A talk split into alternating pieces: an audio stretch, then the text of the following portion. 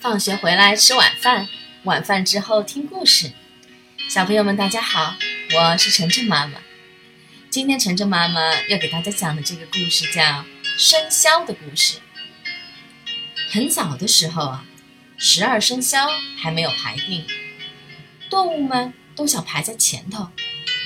最后，玉帝决定由人按它们的大小排位置。猫很贪睡。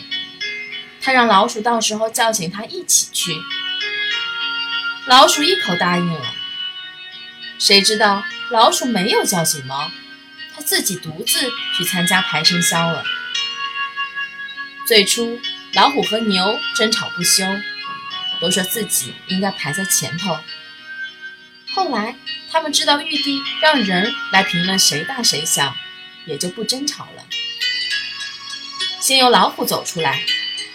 人们看到老虎，都说：“这只老虎大。”老虎很得意。这时牛走出来了，人们又说：“还是这只牛大。”老虎只好让牛先排了。正在这时，老鼠一下子跳上了牛背，人们一下子叫了出来：“快来看呐，那么大一只老鼠！”牛只好让老鼠排在第一位了。老鼠排上第一位后，心里很高兴。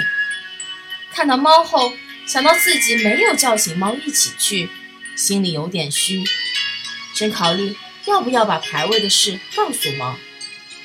讲了，怕猫怪罪；不讲，又实在熬不住得意之情。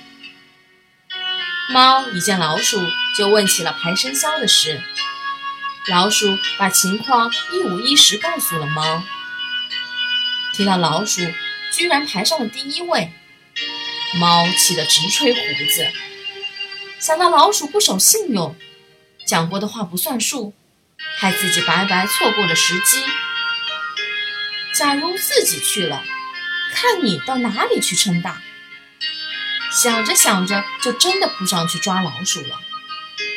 老鼠本来就有点心虚理亏，看到猫扑过来，就连忙逃走了。从那以后，十二生肖中就没有猫了。而猫见了老鼠就有气，非把它抓住吃了不可。老鼠见了猫，也只好拼命地逃走了。小朋友们，这个故事是不是很有意思啊？你知道自己的生肖吗？还有，你知道今年又是什么生肖的年吗？